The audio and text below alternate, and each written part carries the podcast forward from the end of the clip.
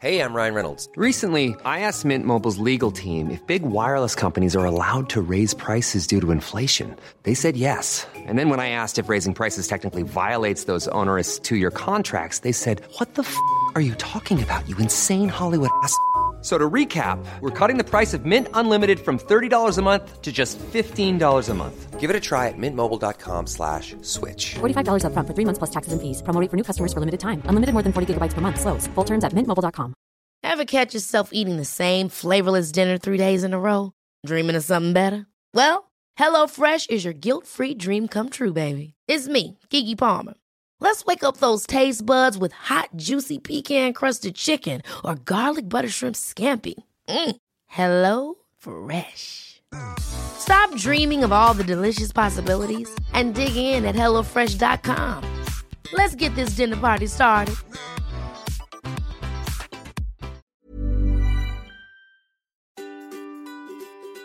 Hello, and welcome to the Calmer You podcast. This is your host, Chloe Brotheridge. I'm a coach, a hypnotherapist, and I'm the author of The Anxiety Solution and Brave New Girl. And this podcast is all about helping you to become your calmest, happiest, and most confident self. This episode of the Calmer You podcast is sponsored by Wild Nutrition. Wild Nutrition are the experts in women's nutritional health, providing naturally sourced food grown supplements formulated by women for women and backed by over 50 scientific studies. One supplement that I often recommend my clients is ashwagandha, and Wild Nutrition have an incredible high quality product called KSM 66 Ashwagandha Plus. Ashwagandha supports mental well being and promotes resilience against the demands of everyday busy lives, helping you find calm in the chaos. And it's scientifically proven to reduce stress and anxiety levels. Combined with food grown magnesium, KSM 66 Ashwagandha Plus is a product that helps support mental function and maintaining a positive outlook.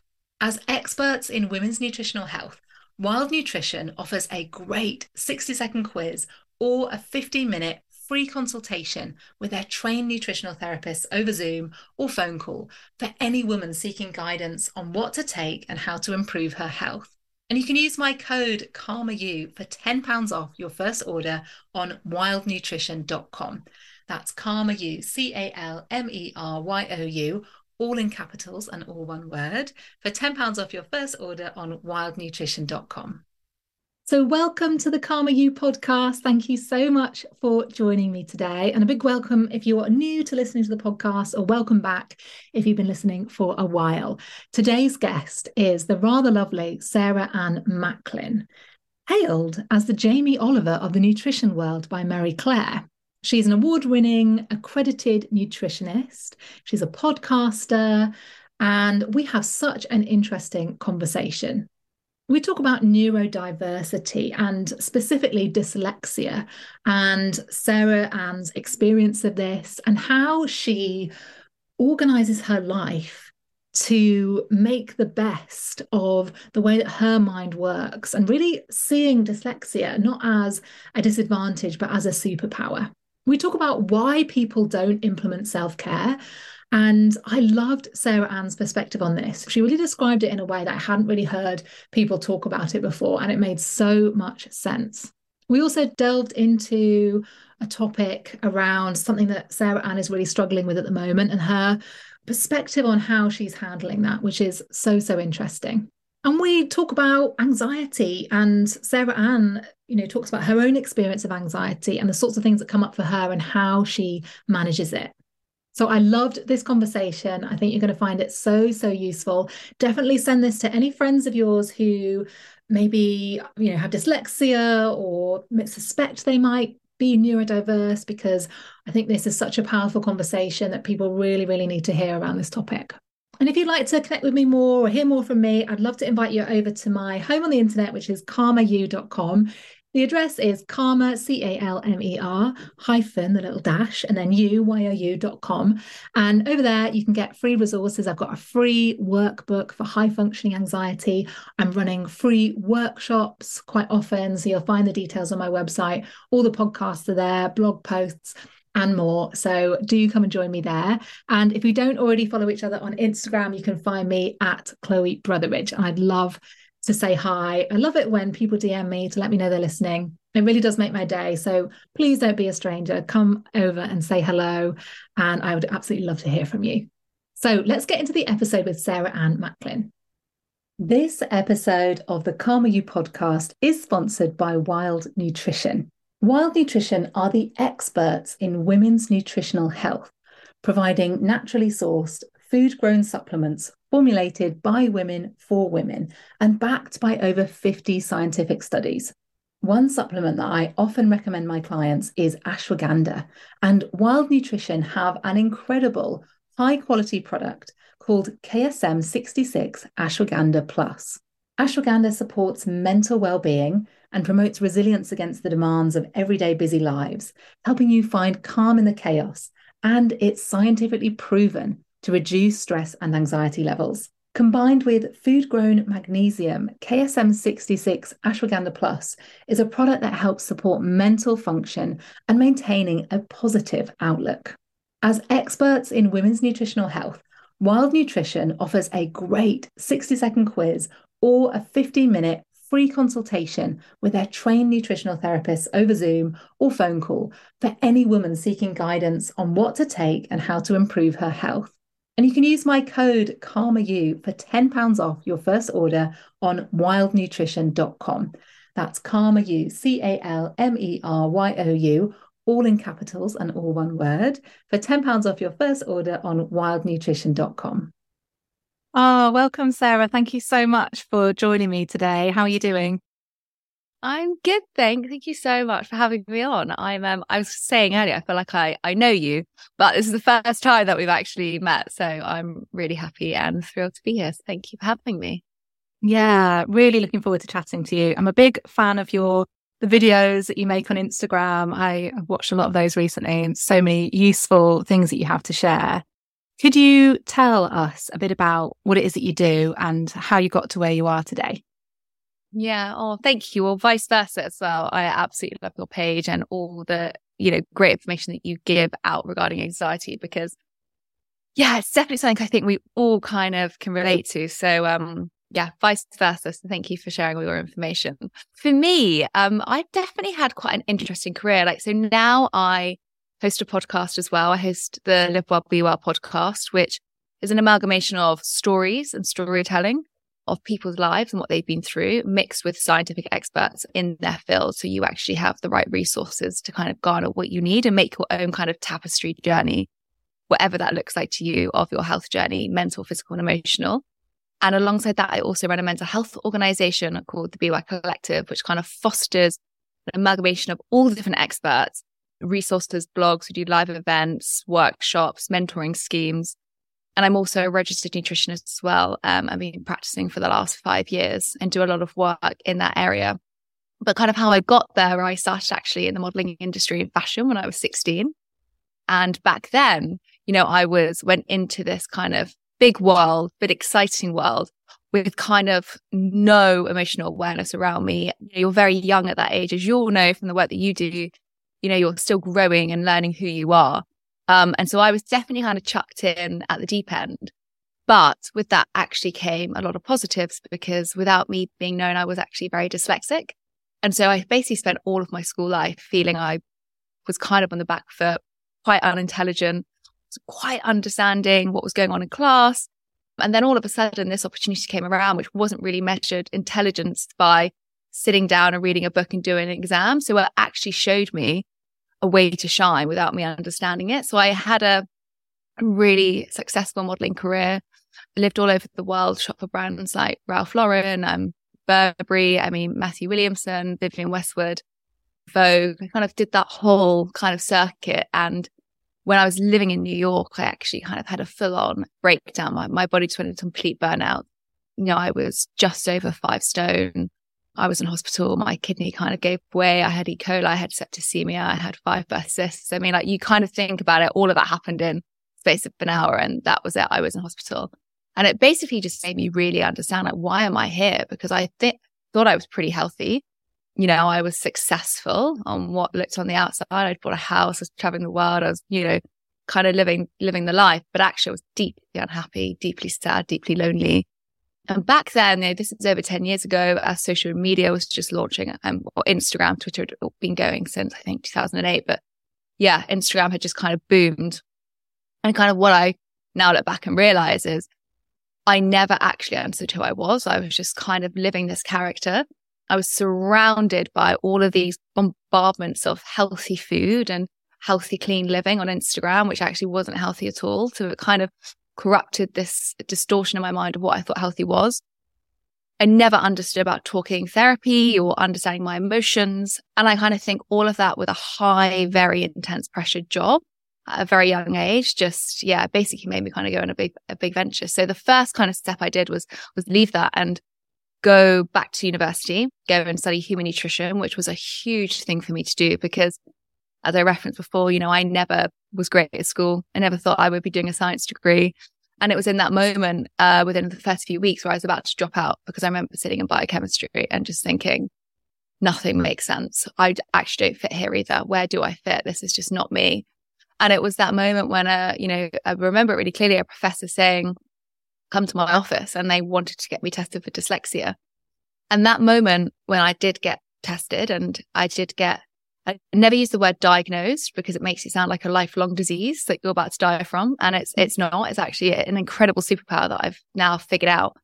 But, um, just my whole world transformed. You know, I actually realized that I was intelligent and I could do these things, but my brain just worked very differently. And actually it wasn't in a linear system. And so that gave me a first understanding of all the strengths that I had and actually understanding what those weaknesses were and supporting both. And so, yeah, that led me journey to actually allow me to finish my degree, get a first, which I thought I would never do, with a lot of support of understanding how I can kind of support my own learning processes. And then I went on and um, basically wanted to look at how we work psychology with eating, because eating disorders was a huge thing that I basically was in an ecosystem where everyone I knew had an eating disorder because that's, you know, that was part of the modeling industry. Whether people say that or not, you know, everyone had an emotional connection to food that they struggled with because it was uh, their body was their money that, you know, their body was what earned the money. That was their self worth. And so they had yeah. to be very rigid with what they were eating. And so then that made me start the Well Collective, which was the mental health organization that I, that I speak about where we do, yeah, free mentoring, big seminars, big workshops, events and important blog resources on all different health areas written by trusted experts. Because for me, the reason why I wanted to go and become a nutritionist and become registered and understand the science behind it was because for so long I was listening to people who didn't have the expertise in that area. And I was actually taking a lot of misinformation, which actually became really detrimental to my health. And as social media kind of is expanding and getting bigger and more powerful and an amazing tool, it's also, you know, a tool that's not regulated. And so we have to be really careful with who we're trusting. So I really wanted to build that platform. So yeah, so that's kind of where I ended up today. So it's definitely been an odd journey. It's kind of been one of self awareness that's fostered kind of where I am today and kind of the information that I share and the passion that um, I have kind of my own journey to, to kind of relate that with others, which is why I believe stories are so powerful and things like this, what you do with your podcast. And that's why I love podcasts because I think actually you can understand why something is good for your health, why you can understand why therapy might be good. You can understand why eating vegetables is good for you. But unless you connect with something, unless you connect with an emotion or a story, actually, you're never really going to make that change you're going to do it because you think you should rather than you want to.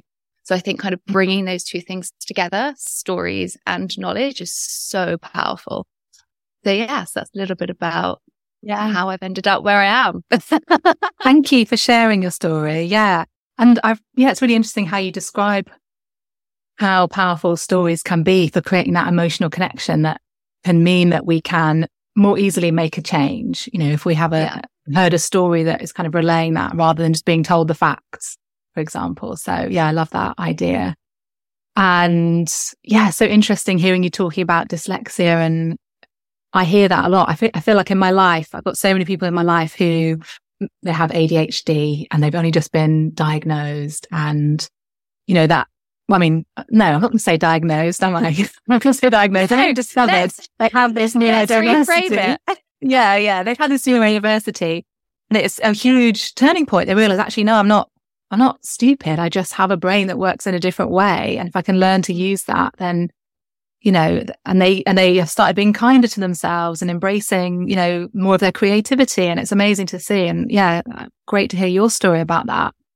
Can you share a bit more about what it's like having dyslexia and how that has affected you and how have you found ways to kind of um, work with that and Yeah. and find those superpowers within that Oh my gosh, it's definitely a long linear journey. And I don't know if there's anyone listening to this who, when I describe kind of how my brain works, it connects with someone. And if there's one person that listens to this and goes, Oh my gosh, that's how I feel, or Oh my gosh, that's what I think my partner has, or my daughter has, or my son has. Um, you know, those moments are so important because I, you know, didn't find out that I had dyslexia until I was 24. And by that point, you are very conditioned to kind of believe that actually you are different. You are not as intelligent. You do struggle. You can't process. Your brain does go in 10 different directions. Why do you need to know all of the facts? Why do you, why can't you just accept that this is what the answer is? And it's mm. interesting because what happens after that kind of later understanding that you've got this is all of that self compassion work that needs to come in. And that is something that is so essential to anyone with neurodiversity or to anything really, I think that affects your mental health or your self worth. It's having that compassion. And so, as well as understanding how my brain works and how I can support it, I've also had to develop a massive amount of self love and self compassion around all of this because I have always talked myself down or always made myself a little bit smaller. And if I'm completely honest, the reason why I launched Be Well Collective and not my brand that's out there and it's my face originally was because I didn't think I was good enough. You know, I didn't think I was, you know, the voice of authority to do that. Although I did so much work and so much research in those areas and dedicated so much of my time to do that. That's why I kind of put up a facade. It's just really interesting when you look back and there was just a lack of self compassion around this, this thing that I had. So I think talking about dyslexia and kind of taking it back, but I just thought it was a really important point because no one's ever spoke to me about that. And it's something that I've had to really learn around that and being kind to yourself is when I was at school, for me, when I get a lot of information presented to me, especially in black and white text, my brain will just shut off. It just kind of looks at it in a blur. So I would always feel, and this is where the intelligence comes in, even older life, when people go, I love this book, join this book club. This is one of my favorite books I've read. What's your favorite book? How many books have you read? And you're going, I don't enjoy that. Why don't I enjoy that? I find that overwhelming for me. I love a podcast. I love an audiobook, but sitting down to read a book and you always feel a bit odd that for some reason it's socially acceptable to like books, but it's not socially acceptable to say, actually, it's just something I just don't enjoy because then you're kind of looked on in a very odd way. So I kind of went through a lot of my life in school, like not enjoying reading, really struggling with it, really struggling with processing information. I could remember it, but then I would leave. And so all of these facts that would be thrown at us on school trips or for ready for exams, I just couldn't get them to stick in my brain. Trying to relay words, my phonics, like all of that just was all very mixed up.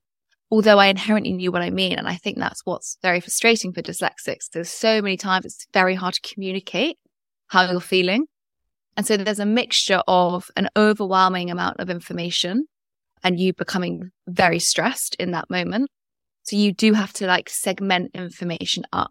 You also have to have breaks within your day, which I think everyone has to do. But for a dyslexic, it's really important to make it very clear on what your task is because your brain automatically wants to go and do five other different things. And so to have that concentration is really, really important. And when you're at school, it's very hard to gain that with everything that's going on in the classroom. Other things as colors. So again, like black and white text just doesn't work with me. If you look at my calendars or you look at my work diaries or you look at how I even lay out all of my information, it's in like small blocks of text and it's all different colors and all different colors relate different meanings to me. And then I can actually interpret that very quickly. So for me, it's about kind of planning out my day so I don't feel overwhelmed. It's about trying to make everything else a lot easier around me. So I am somebody who does have to have a routine in the sense of I need to know that I've got food when I come home. I need to know that I've got like times to work out because otherwise my brain just gets very overwhelmed with everything that's going on. And so for me, having that stability in other areas allows me to then inherently focus. Um, having those breaks, making sure that, you know, I use systems such as I'm writing my book at the moment. I can't just sit down and, and, and type on, type on the computer and write a book. It's just not how my brain works. For me, I need to voice note. I need to go to walk. I need to be in nature. I need to connect to memories, to visuals. And then for me, it kind of comes out in the context that I would write. And then I need to listen back to it and go, actually, is that what I meant? Whereas if I just read it on a, on text, it doesn't come out that same way. And so I basically had to realize, and AI is amazing for dyslexics. And I don't know if something you've touched on, but for me, AI has been completely transformative for me. I know there's a lot of worries around AI and where that could lead to and will they take over us? And, you know, are they going to become more intelligent than us? But for me, actually being able to talk to a system where I'm going, this is how I want to say it, but I need to reformat it in this way and I need to structure it in this way. And having kind of like a companion there to kind of help you do that really, really helps with that overwhelming process. And so I wish I had that when I was younger because it's my brain, it's my thoughts, but I'm just trying to restructure it in a way that makes sense. So I think there are all the things that I've really struggled with. And I basically brought in coping mechanisms, as I said, like voice noting, transcribing, doing all of those kind of things, making time in my day, not overwhelming my diary, and just trying to become a bit more kind of kinder with myself through those processes. I think for years I didn't write a book because I just thought, well, I can't write a book. I can't do it. Can't sit down. I can't sit in a room and sit down and just write my thoughts. And that for me was a barrier where actually there's so many other ways you can attempt to do that. It doesn't have to be this one social conditioned way that we've all been taught to do at school. And so I would say for anyone that's struggling with overwhelmment or processing or remembering information, that's a huge one, or, you know, not enjoying reading or feeling very distracted in moments, all of these things are dyslexic traits. Again, emotions are a really dyslexic trait. You can get very overwhelmed um, in moments, um, and you can really struggle to process emotions sometimes. If any of these things resonate with you, it doesn't mean that like you're broken or you're unintelligent or you're not like everybody else and you don't want to be like everybody else. Actually, you really want to be different because that's where you shine. Then all of these things could be part of, you know, a neurodiverse trait. And it's actually accepting that, knowing that doesn't work for you, and then trying to find solutions that do work for you. And I think we are now so lucky because we live in a world where there is so many solutions and options available. If this linear process, which I don't believe life is linear, but if this doesn't work for you, what kind of we've been conditioned to do, like look outside the box. And I think that's when neurodiversity plays an amazing part because you do look at the bigger picture. You do want to kind of open your vicinity and see actually well, that's the problem. But I don't want to look straight down that one lens. I want to open it up. I kind of want to see what else could be happening here. And that's where there's so many other things that can kind of really help with that process. So I would just say be curious with it. That's kind of a really big superpower of dyslexia that I believe. And like follow that curiosity and don't let any barriers. And this is where you'll come in with the, amazing work that you do. Like don't let those barriers kind of block you kind of push through them. And, um, and then actually, I think like a lot of people who are neurodiverse really do shine because they let that superpower kind of come out. Yeah, how amazing. Yeah, finding different ways to do things. It's interesting, isn't it? How we are conditioned to, you know, you've got to sit down and write your book and you've got to read a book, not listen to a podcast or whatever it is, and actually finding ways that work for you and what that might look like. And I, I often, well, I do wonder about how many people who maybe have been, you know, told they they have anxiety actually do have neurodiversity and that is just undiagnosed. And if they could, yeah, have more support around that, then they wouldn't feel so anxious. I think it's really interesting area to think about. And, it really yeah. is. I was, you know, I was even sitting down having a conversation last night with someone who I didn't know. I was kind of just at an event and he asked me, um, he kind of just wanted to know about my life. And I just, I told him apart, you know, when dyslexia was at, when I was told that I had dyslexia. And he just latched onto that and he said, Did your whole world change? Did you understand who you were? Did all this happen? And five minutes into the conversation, I was like, Did this happen to you? And he had ADHD. And he just said, You know, I listened to Gabor Mate um, audio book and he was describing his struggles with ADHD. And I was walking into work and I was just sobbing and I was crying.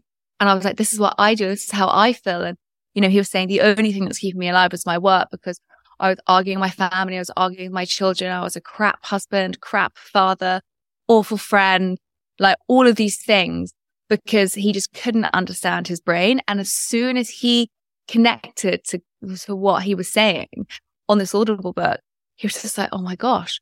And he said, I'm so ADHD that I can't even go and get a diagnosis. You know, I'm, I'm so bad that I can't even kind of book that in. And just hearing like these kind of groundbreaking moments that like people go through when they actually understood because they feel basically that they've been seen and they've been heard. And that's such a big thing because actually so many of us don't feel seen and heard who we truly are.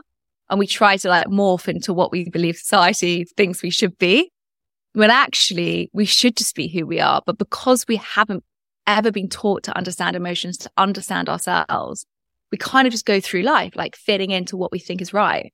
And I think that's where actually so much work just has to be done and kind of understanding who we are and actually not shying away from it, like empowering it basically.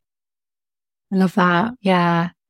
And it's interesting that there are so many people, I can't even think of people off the top of my head, but so many like amazing entrepreneurs and you know people great thinkers. I think Einstein didn't Einstein have ADHD Einstein, or something? dyslexia. He had dyslexia. Oh, did he? Okay, yeah. Steve yeah. Jobs had dyslexia. Steven Spielberg's got dyslexia. I mean, there's so many amazing minds that all have this. Richard Branson, he talks about it a lot. He's a massive advocate for neurodiversity. You know, so many incredible minds that have have this but sadly it's just been stigmatized. And it's like something like one in five people are dyslexic. I'm like, why did we not talk about this more? You know, one in 10 people have, one in nine have IBS. Everyone talks about IBS. Everyone talks about symptoms and flare ups and the FODMAPs and the gut and the brain mm-hmm. connection mm-hmm. and how, you know, you have increased um, levels of anxiety and depression with IBS. One in five people have dyslexia. No one talks about it. That's so nice. True. Yeah. It's crazy. Yeah. Oh my gosh. Yeah. Well, thank you for, for speaking about this. I wanted to ask you about, I, I know obviously you're, uh, you work in the world of nutrition. Do you, do you see sort of clients one to one? And can you share a bit about your, like, what is your nutrition philosophy and what, what do you, how do you approach that? Yeah. Oh, anything nutrition I love to speak about. Um, yeah, I do see clients one to one. I was doing a lot more clinical work on Harley Street. And then in the last year, because I'm just kind of running the podcast, I'm really trying to dedicate myself time to write my book and just give myself space. I've really taken, I've taken it down to one day a week. So I still, I still do that because I do love seeing those one to one changes and helping people in that way. But actually, there's a part of me that if I can help more people in a, in a larger way, actually that has a, a bigger ripple effect. So I try to dedicate more time to doing that at the moment, but I still do love, and that's why I cherish that, that day, that one day that I have, um, in clinic. But my kind of, my, my approach to nutrition is, is really similar to actually something that how, how I set up the Be Well is I know that nutrition is one disposing factor to so many other things that make up our kind of health journey and it's multifactorial. Like we aren't linear. Our brains aren't linear. Our bodies aren't linear. And actually understanding that when someone comes to see me in clinic, I really want to know like why they're here. What is their health goal? And yes, we can work on that nutrition side, but there's so many other things going on with that one individual. And so just looking at one predominant component of food might not give them that solution. There's so many other things that we need to look at. Their mindset, their stress, kind of how was their childhood relationship with food? How was their childhood relationship growing up? How do they approach things now? What's their current state? How much space do they have going forward with the things that we're going to communicate? Have they got time to dedicate to themselves? There's a lot of self awareness that comes into our, into my practice as well, because I really believe that like for true change of behavior, you have to have that space and it's got to be the right time for you. So we kind of work in an amalgamation of things, but kind of predominantly it's around prevention. For me, I'm so, so passionate around health prevention. You know, in your mind, there's people might come and see you when they feel there's a real crisis. But actually, if people came to see you when there wasn't a crisis, when those times of crisis comes in needs, they're so much more well equipped. And it's the same with nutrition. People kind of come to me when there's a problem. They've got high blood pressure. They've got IBS. They've they're suffering with low mood. And like, actually, it's really important that we kind of treat in that moment and we do as much as we can. But actually, if you come to see me more on the preventative side and say, these are the things that I eventually would like to get to, and I'm in a really good space in, in my life to dedicate time to do this, the results are like profound. You see so much more because people have got the mindset to actually do and achieve these things. And I think a lot of the time, we all look for a magic pill. We all really want that quick fix. And so much around how I practice is there's just not one quick fix solution. It's not going on 10 supplements. It's like stripping all back, seeing actually where you are. Food is first. But we work, I work predominantly a lot on mindset with nutrition. Um, and that's just about one of my personal passions. So we can kind of work those two together and also get the foods to support that and the nervous system. Then actually things become a, little, a lot easier in, in kind of the long run. And we see those longer term changes. So yeah, for me, it's more around kind of mindset and nutrition and, and, and merging those two together. Such an interesting idea about prevention, isn't it? Because I think so many of us are like that. We, we only seek help when things get quite bad. Like mm-hmm. we might be struggling yeah. with something for years and not seek help. I, I read something recently about anxiety 50% of people don't seek help for anxiety and it often takes people about 10 years before they, they actually seek help. So I think there's a lot of things kind of blocking us from, from doing that. And I know I saw a post you did about kind of implementing self care and why we don't, why we don't take care of ourselves. Why do we not prevent things from happening before they get started? I'd love to hear your, your thoughts on that. So for me, like as you're saying that, the whole the whole thing that I want to say with that was shame. Like mm-hmm. we're shame. There's so there's so much that we don't speak about in shame, and obviously Brené Brown is like the goddess of shame. You know, she is like the pinnacle of the person to listen to around around that. But every time we feel that we're going to say something that's going to either disappoint us, disappoint people around us, lead to that kind of shame umbrella, it stops us from doing it. You know, we're inherent characters. We just kind of, we, it's, it's harder to face those moments than it is to not. So the brain is in, in, incredibly lazy. It's incredibly powerful, but it's incredibly lazy. And so if it has to do work, it doesn't want to. So it's easier and it's more of a habit formation to go, actually, I don't need to approach that because that's going to take a lot of work, a lot of energy, and it's going to cause a lot of pain. And so for that reason, I don't want to go there it's easier for me just to kind of sit in this discomfort of what I'm experiencing and actually not face it. And so many times, sadly, that that's how we're conditioned. And, you know, that keep calm, carry on that you see in all these mugs and this like logo that we kind of seem to have in, in the British society is a lot from kind of our parents' generation where they were parents of children that were brought up in the war. And it was just kind of like you deal with it and you get on with it. And that's kind of being kind of conditioned, I think, into our generation. Whereas I think now we're trying to kind of fight with, but wait, it doesn't have to be that way. And it's kind of trying to take that shame off by saying, I don't need to keep calm, and carry on. But there's just a lot of kind of conditioning from our parents, unless you've grown up with parents who are openly wonderful and spoke about your feelings and allowed you to have that space. But I think it certainly wasn't the case from my perspective and how I grew up. Um, it's not the perspective from a lot of people that I speak to. So it's trying to not allow that shame to kind of stop you as that barrier. And it's understanding what shame is, right? Understanding like, is that the feeling that I'm feeling when I'm thinking about addressing this emotion or pushing this forward? And how am I dealing with that conflict? And so I think that's kind of a really big area of stopping us having self care. And it's interesting because self care is one of my pillars that I talk about a lot and the seven pillars that I have. And I think self care has been really misinterpreted. And I don't know if you think this, Chloe, but I really believe that we look at self care as we're going to go and have a spa day, or self care is, I don't know, getting my nails done or getting a blow dry. This is speaking for girls, speaking for guys. Maybe it's like, I'm going to go and lift weights, or I don't know, I'm not a man, but whatever that kind of conditioned self care is into you. But actually, self care is like a daily practice. It's something that brings you joy and it's space for you. So for me, self care is like allowing 10 minutes where I sit down to this consultation, this consultation to this podcast to make myself a tea, to actually like treat myself to like a green juice that I inherently enjoy and to have space before I sit down. Like that is me giving myself self care. It's not taking calls to the very minute to this podcast and then not having headspace. It's actually saying, no, I respect myself more than that. And I'm going to block 10 minutes of time for me Like these are moments of self care. These are things that you put into your day that actually make your life a lot more happier and joyous because you are controlling it. It's not having a spa day because that is not accessible to everyone. That's a very elite way to look at it. And so it's about what can you do in your day that is literally for you that gives you peace and happiness in those moments. And I think that's it's a rewriting the narrative of self care. I think that's really, really essential.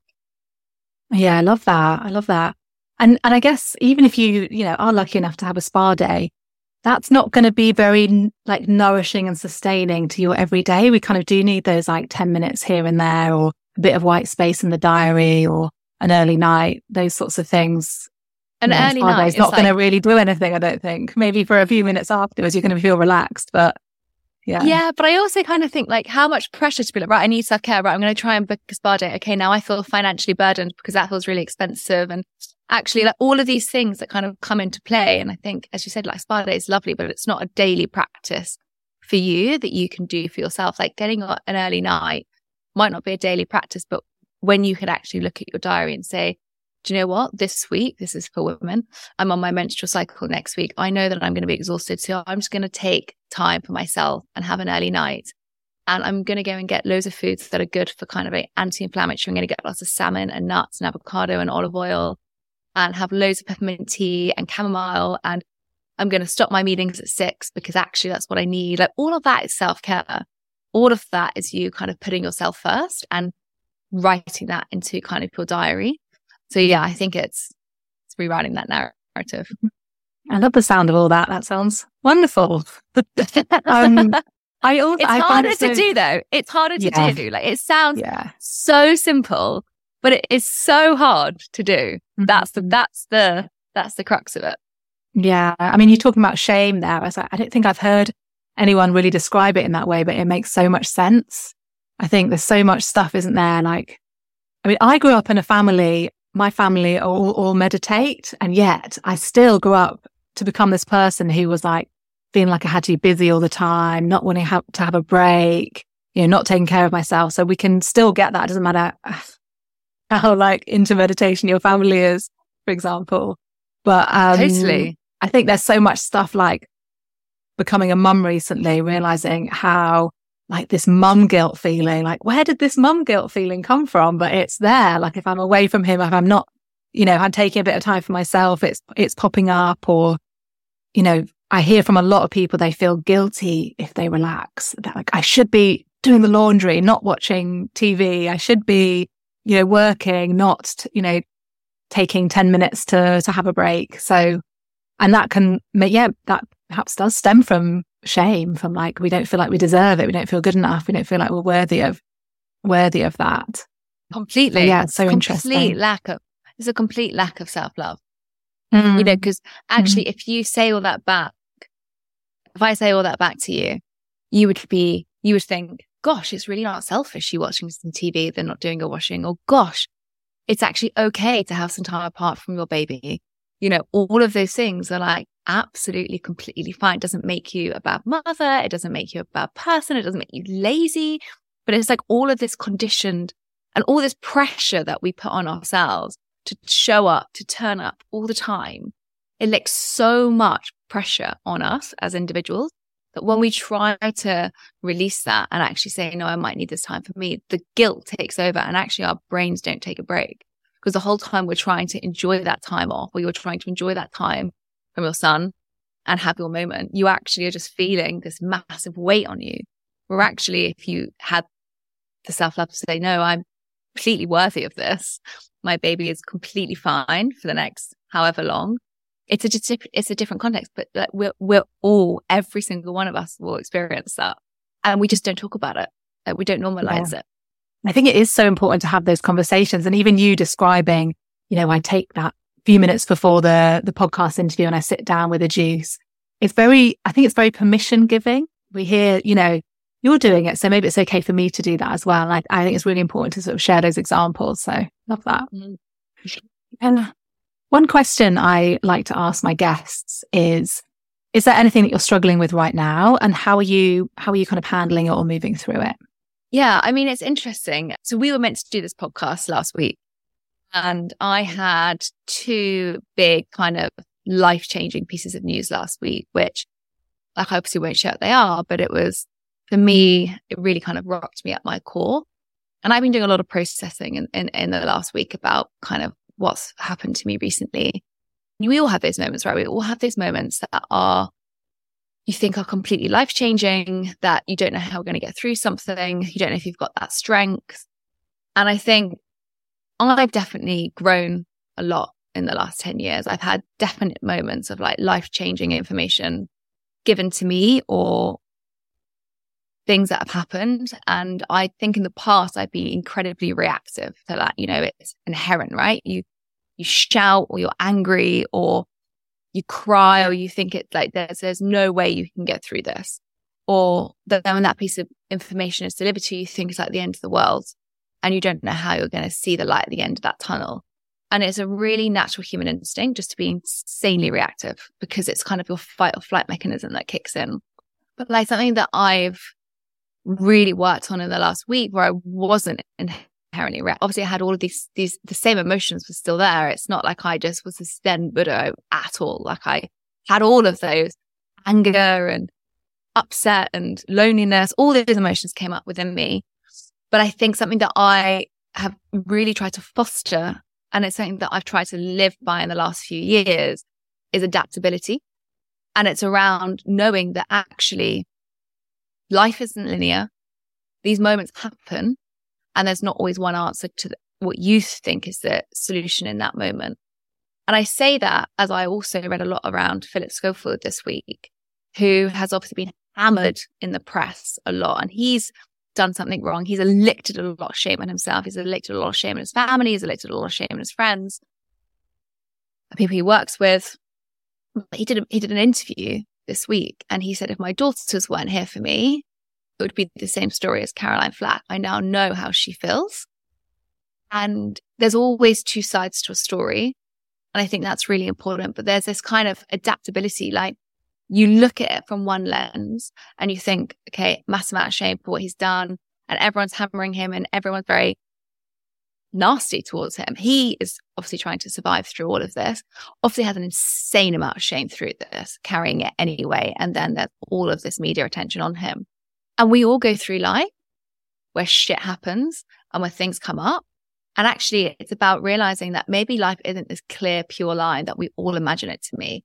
Maybe nothing is perfect. Like we say that, but we don't actually observe that. And so when things happen to us, we kind of go, okay, well, that's the decision I need to make. Okay, well, that means X. And actually doesn't. And I think it's around taking that time to like understand oneself and like how adaptable can I be in this moment that's right for me. And that's something that I've definitely kind of come more to terms with in the last few years and when these kind of moments arise, it's about enhancing that adaptability because it's not something that you're just born with, it's something that you have to learn. And that is something that's really important, knowing that whatever life's being thrown at you, and there was a lot that was thrown at me last week, like there is no rigid route and things and emotions change and you change and how you're feeling changes. And that's something that's really important to harness and hold. And so I just think that was something that I thought was maybe really important to share that actually, if people are listening to this and they're going through something incredibly difficult, actually just think about adaptability. Like whatever it is, that's okay. Whatever emotions are coming up, but try not to just be the, that reactive you because actually is that going to be the best for you in, in the long term? And so I think, yeah, that is a term that is kind of sitting a lot presently in, in my mindset. And I think it was just before we started recording that we were talking about, I can't remember if you were talking about, I think you were talking about a podcast guest talking about how, how adaptable we are as humans. Like we are, we've adapted and evolved for hundreds of thousands of years. And to be adaptable is our nature. And I think sometimes we can forget that we are stronger than we, we realize and we can, you yeah. know, learn to change and just, I guess yeah. that reminder as well of everything is changing. Like you said just now, our feelings can change moment to moment. New information can come to light. You know, people can come into our lives to support us. Things might not turn out how we're, you know, expecting them to, you know, quite often don't, but yeah. So that I suppose within that adaptability, kind of recognizing that things change all the time. Yeah, I didn't quote him, but it was Bryan Johnson that we had on last week. And he said a line, he said, adaptability is merely a trait, but a lifeline in a world that refuses to stay still. And I just thought that was really beautiful because actually it is about being adaptable. And sometimes I think when we get news that we don't expect to be the way that we want it to be, or that was the outcome that we expected, we can become very emotional in that moment, as opposed to kind of looking at the adaptability of what could happen around that situation. And he's basically trying to reduce his age. He's basically trying to stop the whole aging process and spending two million year, pounds a year to do to do exactly that. Um, and he goes through like he hits these moments of pain and he's trying to adapt as much as he can and not saying that, you know, we need to take what he's doing. But it was just really interesting when, you know, when I asked him, like, how do you have the strength to do all of this? And he really believes that like adaptability is kind of a really important trait to human existence, which I just found actually really important for me in this last mm-hmm. week. So, yeah. So, yeah. yeah, fascinating, fascinating. I guess just lastly, like, do you have any words of advice for people, you know, struggling with anxiety right now? Any sort of tips or words of wisdom that you wanted to to share? Yeah, well, I would say I think something that I mean, I do suffer with anxiety. First off, I think like we all have, I, and I, I honestly truly believe that anxiety is just part of human existence. Like I do believe, I don't think one person, if they do, they are the Dalai Lama. Go, I think even he actually gets it. Goes through life, not moments feeling anxious. And obviously, you can have com- chronic anxiety that could be completely dis- like disabling, and you can't move and you can't work, and it affects your day to day life to such an extent. But then you can also go through your day just feeling anxious a lot of the time for reasons that aren't known or for some reasons that you're suppressing a lot and you're scared to actually voice what you're feeling and thinking because of shame or because you're scared or because you're scared of conflict. But I realized that like those moments that there's two different moments for me. One is very inherently linked to my menstrual cycle.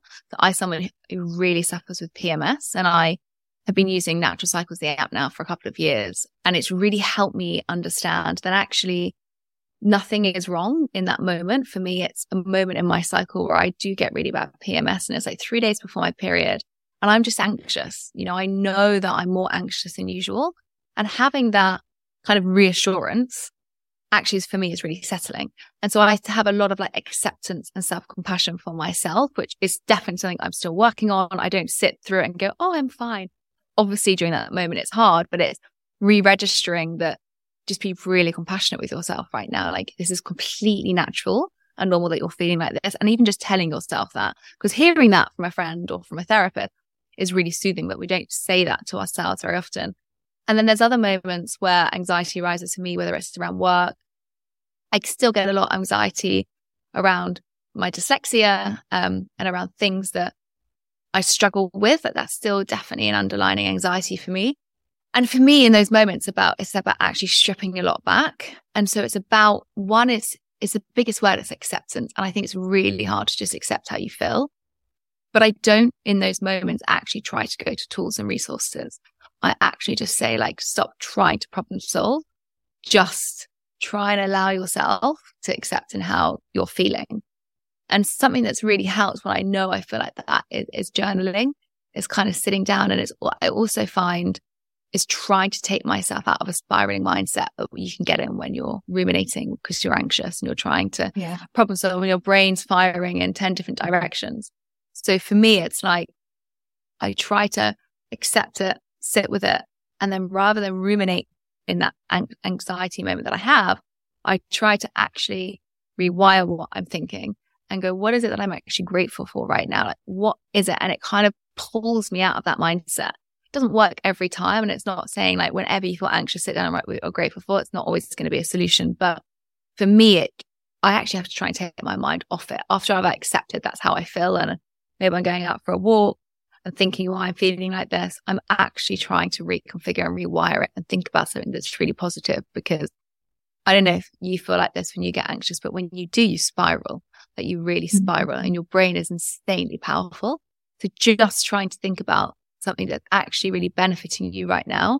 And it might even just be like I'm breathing and, you know, I'm having time to even write this down.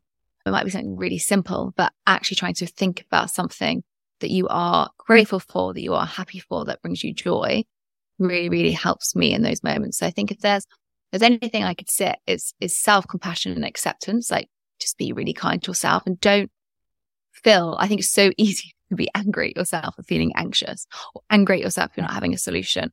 It's so easy. But it's actually just saying, I completely validate myself for feeling like this. Like that's such just to like let go. There's so much that comes from having that with oneself. And it's not easy. Like it's, it's that's definitely kind of a process. But the more you do it, the more that you actually just start to go, I have a bit of respect for myself and it's okay that I feel this way, as you would with a friend. And then the second thing is is kind of trying to journal around things that are completely not what I'm thinking, things that I'm very grateful and happy for at that moment. Which has sometimes last week when I was trying to do that, I was like, what am I grateful for? My God, what is it? it was like really difficult. Yeah. Yeah. Um, yeah. But, you know, when you get there, I do find that sometimes really helpful. Yeah.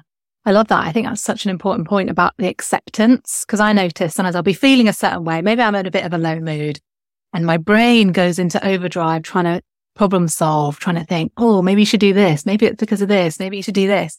And if I just stop for a minute and say, hmm, what, what is it I'm actually feeling right now? Oh, okay. I feel a bit of heaviness inside. I can actually handle this feeling. I don't need to try to think my way out of it. I can just be with this feeling and actually it's not so bad. It's almost like the, the overthinking that goes on top that is worse. Oh my gosh, yeah.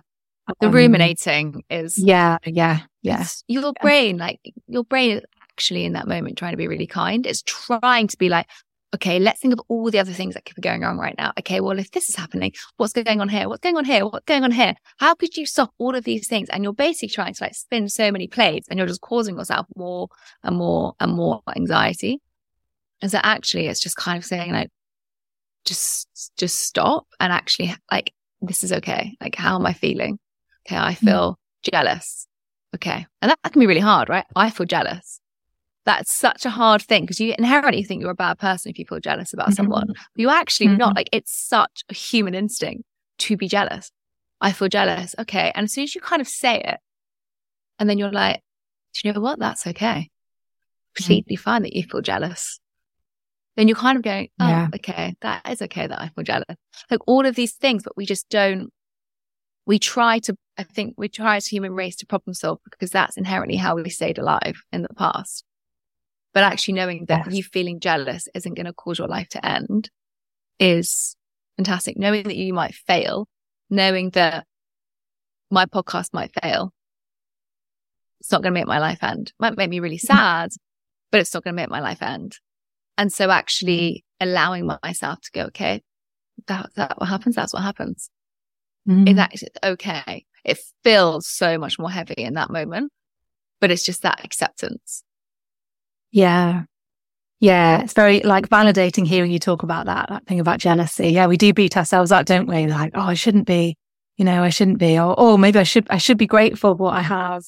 I shouldn't be feeling sad, you know, or I shouldn't be anxious. You know, I live in a very, you know, safe, I live a very safe life and yet I still have this anxiety and we beat ourselves up. But actually it's just so human. Whatever, whatever we're feeling is human, is normal Yeah. and it is okay. So yeah, a lot of, yeah. If Yeah, you didn't have those feelings of jealousy, you actually wouldn't be human. Or you would weirdly be missing an emotion. Like it's, Mm. and that's how we have to think about it. Like every time you feel jealous, that is just a human emotion. It doesn't mean that you're a bad person. It doesn't mean that you wish hatred on that person. That is Mhm. actually just how you're feeling. And also, it is so hard to not feel jealous when actually we have so much pressure on us to have this perfect life, look this perfect way. You know, everything is transforming to such an extent that we seem to be able to kind of adapt our bodies quicker than we can. And then we also have all of these kind of like compounding variable messages, such as Instagram, TikTok, Twitter, Facebook, magazines, TV, everything. Virtual headsets that have come out today from Apple that's now going to be kind of the next generation of the iPhone. Like we have so many compounding messages day in, day out. And our body is Yeah. constantly just trying to fight all these off and actually think, no, I'm a good person. No, I don't feel that way about that person. Actually, you do, and that's okay. And there's nothing you can do about that. That's just a human emotion. And it doesn't mean that you Yeah. wish bad on them. So I think Yeah. it's acceptance is such a big thing. So powerful. Thank you so much for everything you shared. So much wisdom that you shared today. Where can people find out more about you and what you do and what your podcast is about and all that? Can you tell us? Yeah, absolutely. So the podcast is Live Well, Be Well with Sarah Macklin. So that will be on Apple, Spotify, Amazon, you know, wherever you listen to this podcast, it will be on there. You can also go to my Instagram, which is at Sarah Ann Macklin, which is a lot of things that I kind of posted about, which we spoke about today. Or if you kind of want like direct mental health resources or support or webinars, mentoring we have, then go to be underscore well underscore collective on Instagram or just be well collective yeah, or you can find me on my website again, which is just my name, Sarah Ann Macklin. So many ways that you can kind of get involved and and find out more about what I do. Amazing. Thank you so much. Thank you. Thank you for having me. This was wonderful.